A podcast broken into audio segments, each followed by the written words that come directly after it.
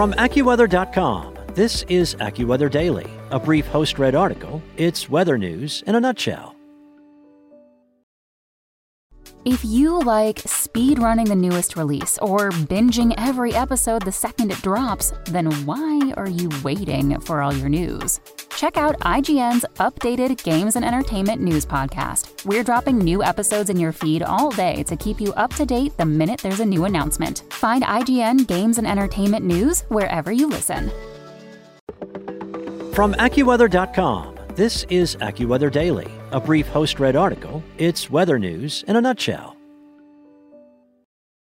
It's Tuesday, May 24th. Cave explorers discover a heavenly sinkhole surprise living down below by Marianne Mazzara. When we think of sinkholes, images of deep pitted wells of buckling and sunken asphalt come to mind as they swallow up chunks of earth and everything with it. Gaping large and dramatic enough, they often draw curious onlookers eager for a peek at what might be lurking far below the surface. But peering into one recently discovered sinkhole in the hilly outlying regions of southern China, one finds a lush forest down below with ancient towering trees. It's a place they call Tiankeng in Mandarin, meaning heavenly pit. The gaping hole, measuring 1,003 feet long and 492 feet wide, was discovered by cave explorers on May 6th in China's Guangxi Zhuang Autonomous Region. What made it all the more mysterious were the three smaller cave entrances an expedition team stumbled upon once inside the 623 foot deep cavernous pit. The group of cave scientists and explorers, called speleologists and spelunkers, rappelled down to the bottom of this enormous chasm to document the flora and other life that has flourished and taken hold in the space as the sinkhole's opening slowly grew larger and larger over millennia, according to experts. Chen Lixin, who led the cave expedition team, described the plentiful and ancient 140 foot tall trees growing at the bottom with their branches stretched out toward the sunlight and the dense undergrowth of the sinkhole floor that is as high as a person's shoulders.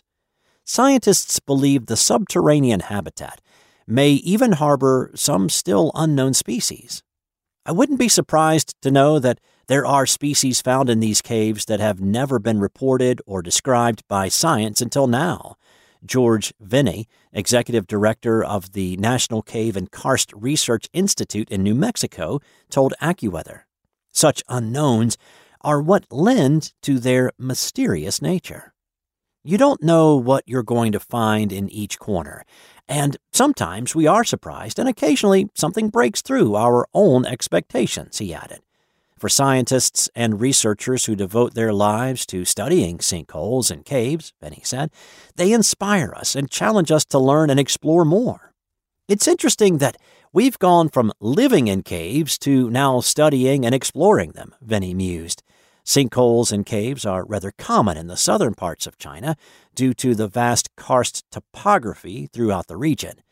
Karst landscapes form usually when rainwater dissolves certain types of rocks, creating ridges, fissures, sinkholes, and the like. In fact, these towering karst formations, which range from sinkholes to rock pillars to natural bridges, have earned the region a UNESCO World Heritage Site designation that protects the area. The geologic conditions are just right in China to create such wonders of the earth, said Veni. In China, you have this incredibly visually spectacular karst with enormous sinkholes and giant cave entrances and so forth, Veni added. This most recent find is the 30th sinkhole to have been discovered in this region of China, according to the Chinese state run news agency Xinhua. The country also holds the honor of being home to the largest sinkhole. Located in Koshihua Heikeshenheng, the sinkhole there is 2,100 feet deep, 2,000 feet long, and 1,760 feet wide, and includes a waterfall within its depths. About 25% of the United States, he noted, contains karst caves and sinkholes, but they're not as dramatic. Sinkholes might be quite subdued, only a meter or two in diameter. Cave entrances might be very small, so you have to squeeze your way into them.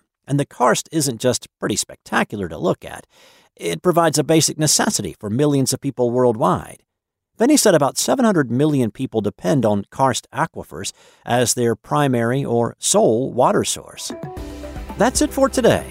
For your local forecast at your fingertips, download the AccuWeather app or visit AccuWeather.com.